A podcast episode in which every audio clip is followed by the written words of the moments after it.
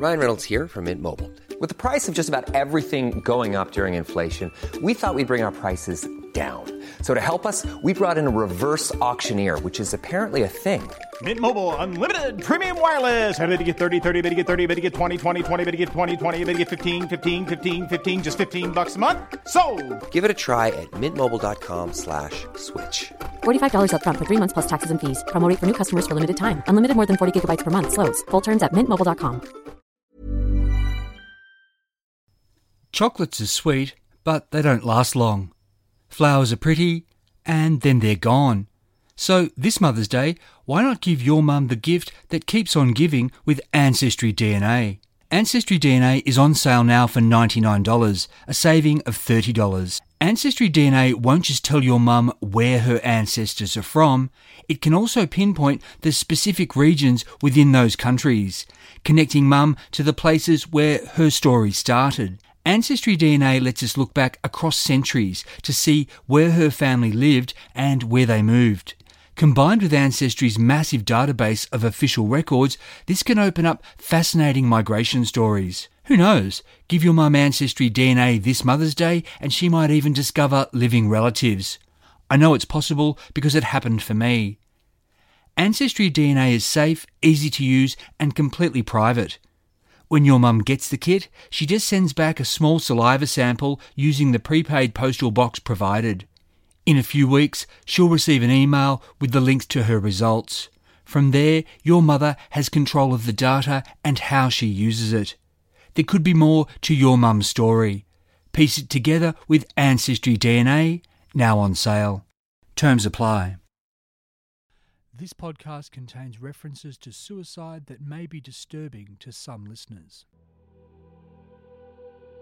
It's August 1939, and in Sydney, James Robert Walker is walking out of prison having served just over half of his sentence for robbing a jewellery store. Overall, he's done pretty well to only have done five of the past 10 years in jail, given that it's common knowledge he murdered two men, James John in Fitzroy in 1933 and Big Jerry Lynch in Sydney in 1937, and seriously wounded two others. All said and done, though, Walker reckons he's a changed man. He says he has a, quote, entirely new outlook on life and that he wants to work and forget the past. As much as Walker might want to forget his past, his past isn't about to forget him. I'm Michael Adams, and this is the second part of the Forgotten Australia episode Australia's Most Vicious Gunman. After his release from prison, Walker went back to Melbourne and sought out the brain to ask for his help getting a job, that is, a regular job type job. Ever the generous bloke, the brain gave Walker a hundred pounds and arranged for him to meet with a hotel licensee. Walker would call this man Harry Brown and wouldn't specify the hotel. But it was Eli Phillips, then licensee of the Australian Hotel on Spencer Street. Phillips was referred to in newspapers as the Prince of Sport because he was such a staunch supporter of the VFL and even more renowned as a racehorse owner and track identity. If the brain was leading bookmaker and punter Alf King, it'd fit that King would have known Phillips well and had enough pull to get him to give Walker a job, even though Walker was a jailbird with a bad reputation. And Eli Phillips didn't give Walker just any job. He made him the manager of the Australian, which then billed itself as Melbourne's most refined hotel. And on Walker's first day, he was entrusted with a bag containing £1,200, which he was to walk across town to the bank. Walker resisted temptation, but as he repeated this task in the ensuing weeks, he worried that he might be a target for armed robbery and then be blamed for staging a fake hold-up. Walker relayed his fear to Phillips, who said that when he was going to do the banking, he should just stick his hand in his coat pocket and make it look like he was holding a gun. Phillips told him, There is not a crim in Australia game enough to try to rob you if they think you've got a gun. For the next few months, that's what Walker, the gambling man, did, and lucky for him, no one dared call his bluff. As Walker learned the hotel business, he dreamed of buying his own hotel. All he needed was the money and to stay on the straight and narrow. Then, all of a sudden, Walker was in love. At a party in Albert Park, he met a woman named Margaret Adams, no relation to Herbert or to me. Rita, as she was known, was tall, with curly red hair and blue green eyes. She was quick witted and a sultry singer with a low, husky voice. To see her dance, Walker said, quote, keyed up your imagination as you watched her tall, slim, exciting body swing to the music's rhythm. He'd never been so attracted to any woman. A whirlwind romance followed, and 18 days later, Walker and Rita were married at St Michael's Church in North Melbourne. Far from being any sort of femme fatale, Rita was a level headed homemaker who did everything she could to keep Walker out of trouble. And that included warning him about the bad vibe she immediately felt when she met the brain, despite the fact that the brain had so recently got Walker his job at the Australian Hotel. About that job? Well, it was under threat. One Monday, Walker was called to see Eli Phillips, who said he'd no longer be able to do the banking. When Walker asked why, Phillips showed him two typewritten letters he'd received in the past week from a sender who called himself a friend. The letter writer claimed to be a crook who knew and liked Walker. That's why he felt compelled to warn him about what was coming. He'd heard that two Sydney crooks who hated Walker had worked out he didn't carry a gun when he took the hotel's cash to the bank. Their plan was to rob and kill him. Walker defiantly said to hell with the threat, and he was going to do the banking that day. He took the office gun, and if the crooks tried to rob him, well, they'd be sorry. Walker made the trip to the bank without incident, but when he returned, he'd had a change of heart. He reluctantly told Phillips he was giving a week's notice. It was obvious, he said, that the underworld wasn't going to let him live down his past, and that wasn't fair to anyone. Phillips was upset, but Walker couldn't be dissuaded, and the following Monday was his last day on the job. In recognition of his unfortunate situation and the six months loyal service he'd given under dangerous circumstances, Phillips gave Walker outstanding references and one month's pay. But he wouldn't have if he'd known who wrote those two letters. Walker, it was his way of leaving a good job with a clean slate and not angering the brain who'd set it up for him. Meanwhile, Phillips' generosity meant Walker had enough cabbage to fund the next phase of his plan to raise cash for his own hotel. Walker was going to open a Baccarat club in the East Melbourne apartment he shared with Rita. His setup was pretty sweet. 24 players sat at a table that he'd had specially made with a curved cutout for the croupier, who looked flash in a dinner suit Walker bought for him. Gamblers enjoyed the charming Rita as the hostess with the mostess and were provided with a free supper cooked by an in house chef, had their complimentary drinks handed to them by a waiter, and at the end of the night could take a private car service home. Walker wanted repeat business, and that meant his game had to be strictly on the level.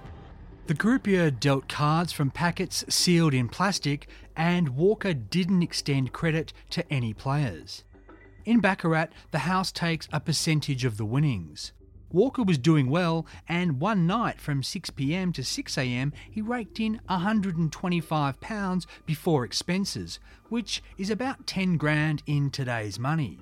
But not long into his new venture, Walker caught his croupier, who he paid £10 a night, trying to steal £30. Given he'd turned over a new leaf, Walker, instead of pumping this bloke full of lead, merely kicked him down the stairs. he didn't even sack him, so he must have been pretty good with cards, and told him to come back next week, but that if he ever tried anything like that again, Walker would kill him. Walker wanted big money gamblers at his table, and the brain brought some of these gentlemen to the club. One such fellow, called the Gambler by Walker, would win or lose a thousand pounds without batting an eyelid.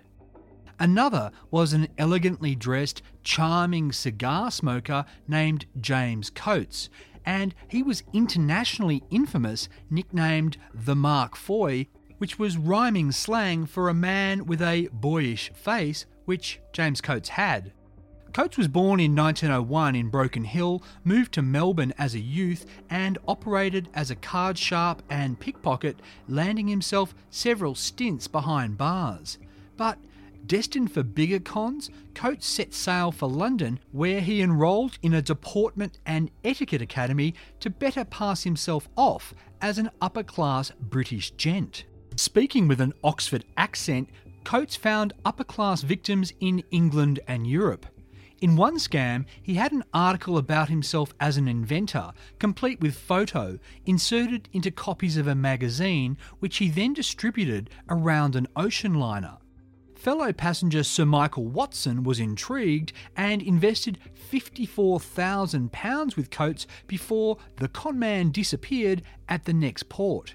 Coates' other victims included an Indian prince, the son of the King of Sweden, an Austrian nobleman, an Australian grazier, and, reportedly, the Prince of Wales.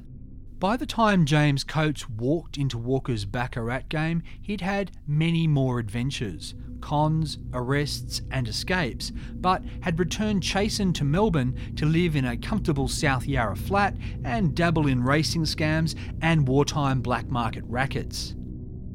No surprise then that this master conman and card sharp offered to rig Walker's table for him. Walker refused. He wanted to run a club that was on the level. At least, that's what he later claimed. About five months into the club business, at the end of one night as it crept towards dawn, the players at the table dwindled until only Coates and the gambler were left. The gambler lost £400 and asked Walker if he could continue to play using IOUs. This time, Walker agreed. After all, the gambler was good for it. He was an upstanding citizen with a lot of money. Coates' run of luck continued, and by the time they were done, the gambler owed him £1,250. In July 1940, Walker was raided and fined £50 for keeping a common gaming house. Having by now amassed a stash of cash, and reluctant to court further trouble with the law, Walker decided to bow out of the Baccarat business, but he was still owed the percentage from the £1,250 that Coates had won from the gambler in his club. Except Coates hadn't been able to collect. Coates said the gambler told him he had cash flow problems. Then Walker heard something far worse. The gambler was telling everyone that Walker, Coates, and the croupier had conspired to cheat him with rigged cards. Incensed, Walker went to confront the gambler at an upstairs Lonsdale Street club he knew the man frequented. There, he was told to wait at the door. As he did, a short man appeared. He asked if Walker was the bloke who wanted to see the gambler. Walker said yes, he was. Without taking his hand out of his pocket, this man fired a concealed gun. Walker felt a sharp pain in his right thigh. Did that hit you, Bob? This creep asked. Walker didn't stick around to answer and risk another bullet. He bolted down the stairs, hailed a taxi, and went home, where Rita bandaged what proved to be a minor bullet wound. All Walker could conclude was that, just as Herbert Adams had been shot in the leg as a warning in St Kilda in 1933, this was warning him off pursuing the gambler because the short man could easily have blown Walker's head clean off. It wasn't long before Walker learned who'd shot him. His name was Leslie Walkerdon, a young gun for hire who went by the nickname Scotland Yard because, depending on who you spoke to, he A. thought he knew everything, B. dobbed in his rivals to the cops, or C. loved detective novels. Walker had to make a decision. He'd already gotten away with murder twice. If he killed Scotland Yard and got caught, he'd hang. So, according to Walker and on Rita's advice, he decided to forget the whole incident. But Coates egged him on, saying he'd organise a meeting between the gambler and Scotland Yard so Walker could kill two birds with one stone. Walker said no. Instead of reverting to his bad old ways, he was now looking forward to bright new days. The licensee of the Centenary Hotel in Lonsdale Street had a smaller hotel in the country that was up for grabs. On the night of the 8th of October 1940, Walker and Rita went to meet this bloke at his Lonsdale Street venue. While they were in the Centenary Hotel talking about the deal, the phone rang and the licensee passed the caller's message on. It was Coates. He was outside and needed to see Walker. Walker stepped out. Coates said Walker had to be careful. The gambler and Scotland Yard were waiting outside his flat in East Melbourne and they planned to kill him. Coates asked Walker if he had a gun. He said he didn't. Coates volunteered to go get one for him and said he'd be back soon. Back inside the hotel, after 15 minutes, the phone rang again and Coates said he was outside. Stepping from the hotel, Walker saw Coates leaning against a car, and then Scotland Yard stepped from the shadows and started shooting. A bullet ripped into Walker's chest, passing through his right lung. He spun around and tried to get back into the hotel, but the door was locked. Scotland Yard fired again, and Walker, quote, felt the pain as the burning hot steel seemed to nail my arm to the wooden door. This bullet had hit his elbow, ricocheted down through his arm, and exited through his hand. Walker ran for the road, and now he felt the worst agony as a bullet shattered his kneecap, lodging amid the broken cartilage. Scotland Yard kept on shooting. Walker recalled, I had often wondered what I would do when death stared me in the face. I found out from practical experience. I screamed. Leaving him for dead, Scotland Yard and Coates made their getaway.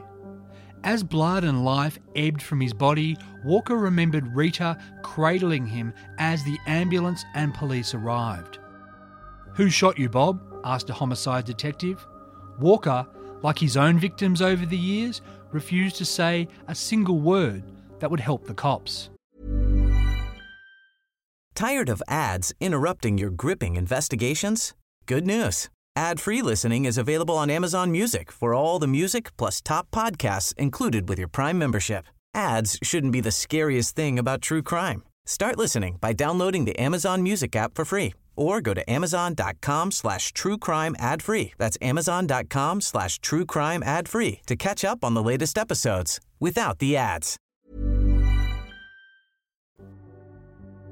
Walker survived his emergency surgery in Melbourne Hospital. While he was recovering, a mystery caller rang the hospital to inquire about his condition and then said, Tell him to stay there, for if he comes out, we'll get him properly next time. Recuperating in hospital, Walker entertained himself with fantasies about killing Coates. Curiously, though, he didn't hold a grudge against Scotland Yard, who'd actually pulled the trigger, reckoning he was just doing a job for money. After three weeks, Walker walked from hospital on crutches. Taking the threat against his life seriously, he and Rita went to Sydney so he could continue his convalescence. While there, Walker learned what had really gone down at his Baccarat club. Coates had conspired with his treacherous croupier.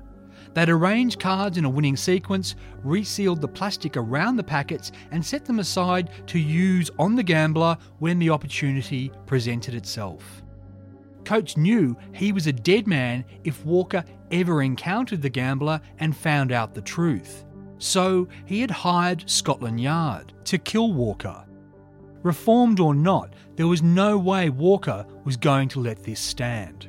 Telling Rita he was going to Brisbane for a few days, Walker got a 45 and flew to Melbourne. There, he ran into the brain and trusted him with the details of how he'd been set up. The brain, who, as usual, knew all the people involved, was shocked, but he urged Walker to hold off on any rash action. What he'd do, the brain said, was explain what had happened to Scotland Yard and to the gambler.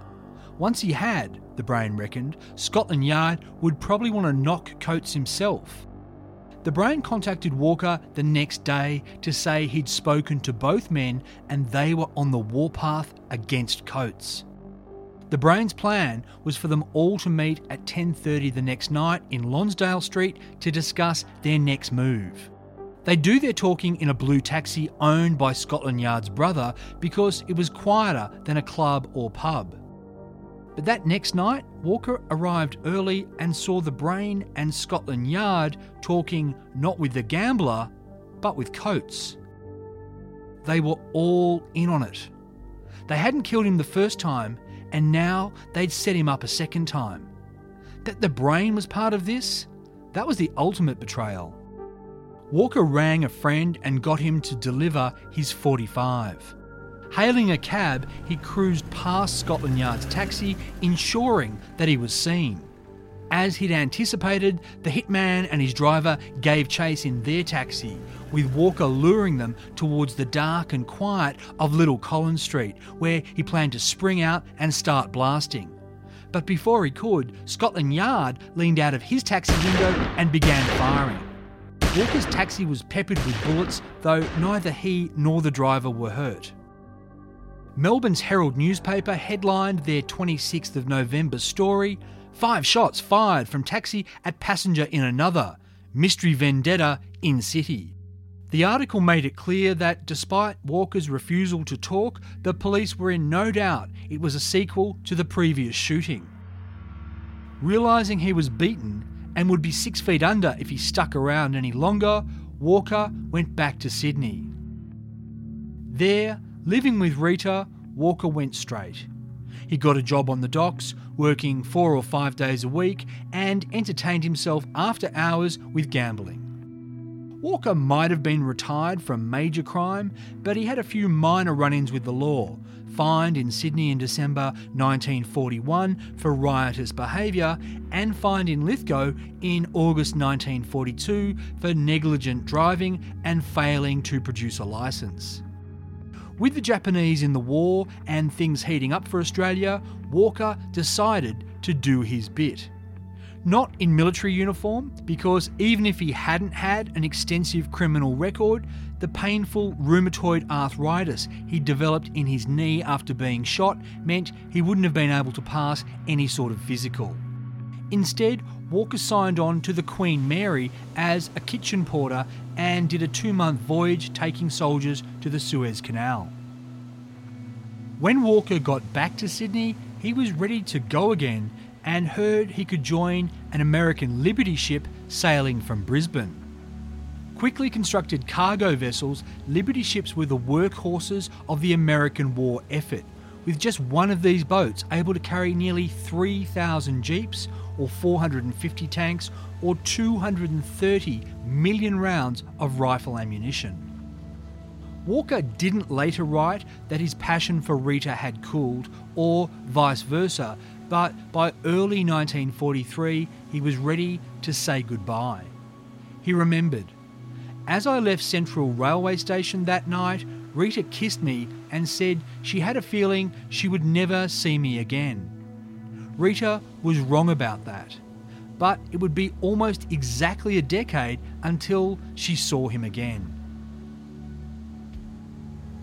James Robert Walker left Australia in March 1943 aboard the Liberty ship Willis Van Devanter. Within three days of arriving in the US, he had a social security card, a shipping card, seaman's papers, and a Coast Guard passport.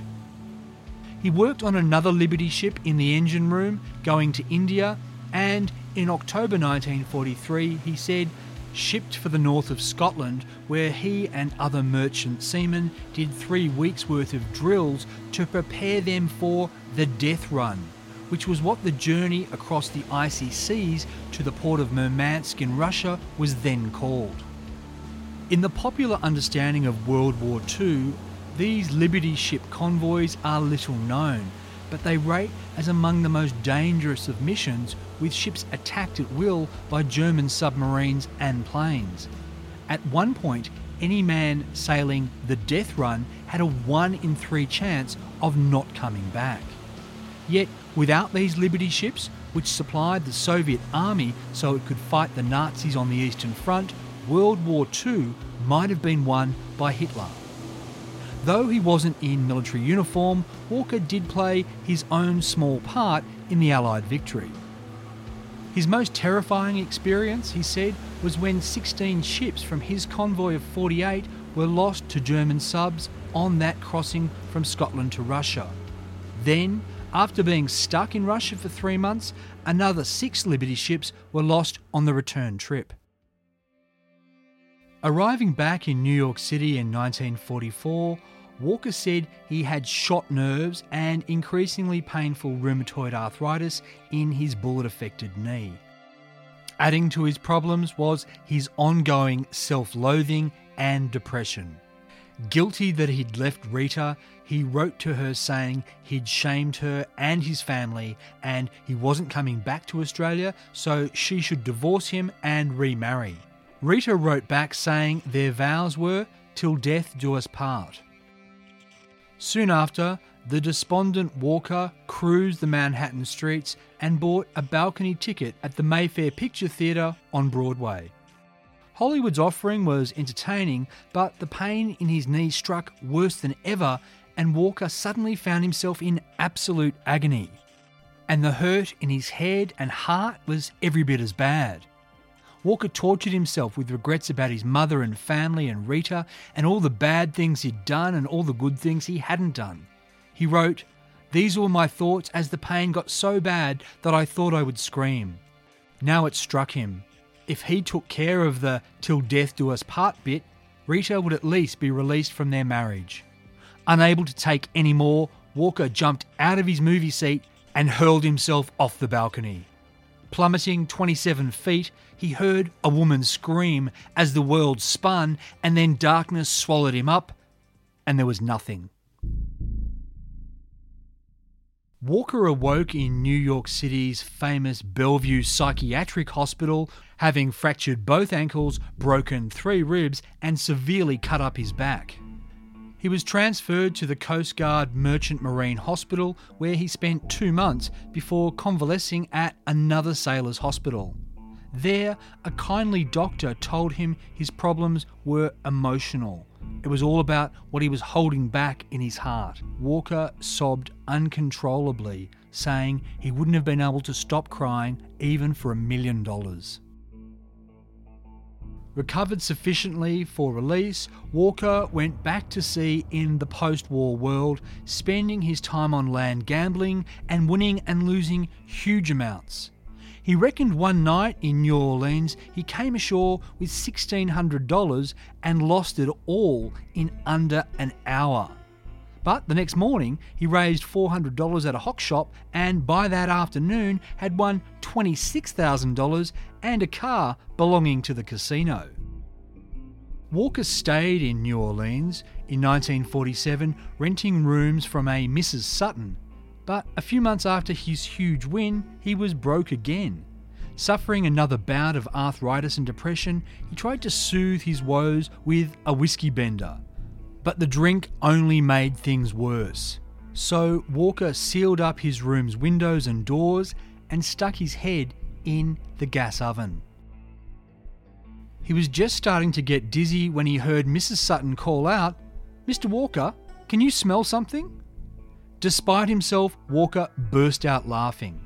He recalled, Seeing I had my head in the oven with the gas going full ahead, I ought to be able to smell something. His bleak mood receded. Quote, I had a few more drinks of whiskey and forgot all about it.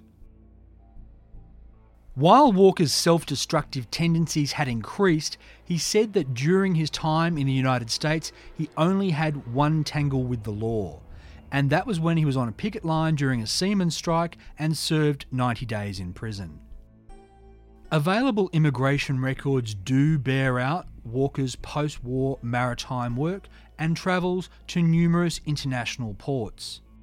He claimed to have had a bad attack of arthritis in Germany and, while stuck in hospital, made the decision to go back to Australia.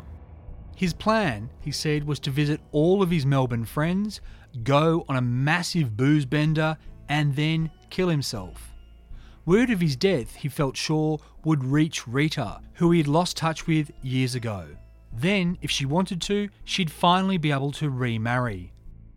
Walker got a job in Rotterdam as a fireman on a big ship headed for Fremantle. He arrived back in Australia in late December 1952 and started boozing. Then he booked a train for Melbourne, but got waylaid when he got off in Kalgoorlie to gamble and got himself arrested for SP betting.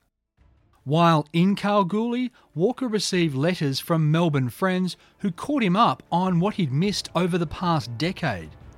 If Walker had been fantasizing about killing his enemies, he now learned the job was half done.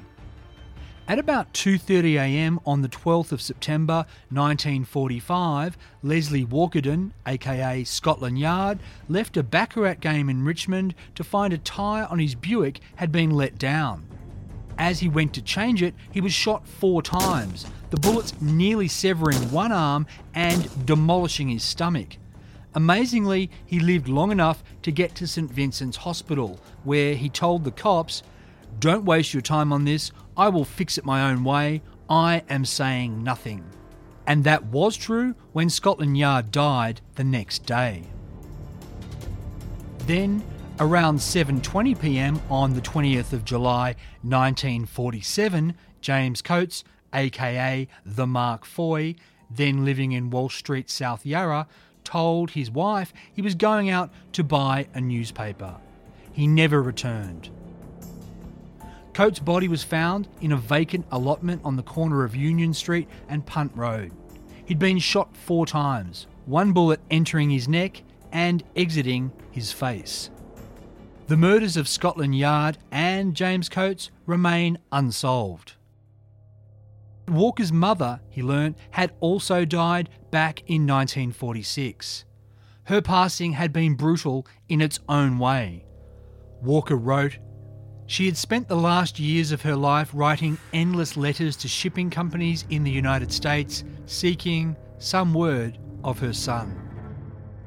Learning how his mum had died, Walker broke down and wept. As for the other woman in his life, he was told Rita was now living with Thomas Fogarty, who he came to understand was a thief and a burglar prone to beating up on women. Walker was disappointed but felt Rita had, quote, made her choice and that was that. More infuriatingly, Walker learned via letter that the brain had retired a rich man but was now suffering from an incurable disease.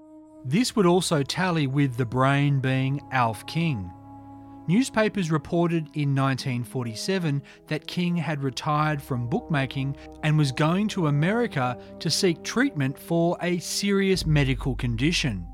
While he hadn't gone back into bookmaking, King was now a horse breeder and apparently living with his illness. Whoever the brain was and whatever he was suffering, Walker decided that he would be the cure. In his words, I knew a way of blasting that disease right out of his system. Walker left for Melbourne, arriving on Friday, the 6th of March. He stayed at the YMCA. The next day, he met a man who he'd only refer to as the Fix. Walker also caught up with the Thing and went to his St Kilda place to talk about old times. That the Thing and Herbert Adams are one and the same was best indicated by what Walker later told the court that he'd been at the Barclay Street house of his friend Digger Adams when something incredible happened. With his back to the door, a woman had walked in, put her hands over his eyes, and said, Guess who's got you? Walker didn't have to guess. He knew her voice even after a decade. Rita. Turned out she was living nearby in Alma Street, St Kilda. Ten years apart seemed to melt away and they got on famously, though Rita couldn't stay long as she had to be somewhere. But Walker saw her again on Sunday at her apartment in Alma Street. Rita told him she was in contact with Johnny Devine, who Walker had shot up all those years ago. Devine apparently didn't hold any grudges, and in a letter passed to Walker via Rita, he told the truth about why he had been going to shoot Walker that night in the truck in Caulfield. Walker didn't specify the details of that letter, but he wrote, It only confirmed what I had known for years. The brain and the thing would use you for what you were worth, then sell you out. So Walker added the thing, aka Herbert Digger Adams, to his kill list. On Tuesday, the 10th of March, Walker took a room in South Yarra at the house of a couple who knew Rita. That afternoon, he met the Fix, who gave him a sawn off shotgun and two packages of cartridges. The following day, Walker saw a man who reckoned he could get the brain to the Things place in Barclay Street. Soon it was set. The brain would arrive at the Things place at 7:45 p.m. on St Patrick's Day. Walker's two old friends, both now proved enemies, were about to die. I'm Michael Adams, and you've been listening to Forgotten Australia. Subscribe to make sure you get the third and final part of this episode when it's released on Monday. In the meantime, I'd love you to help spread the word about Forgotten Australia by leaving an iTunes review and telling a friend or two, or 10, or 20. You can learn more about Robert Walker and other stories at the Facebook page Forgotten Oz Podcast and at my website forgottenaustralia.com. This podcast was written and produced by me in the Blue Mountains of New South Wales on land traditionally owned by the Gundungurra and Darug people. As always, thanks for listening. Tired of ads interrupting your gripping investigations?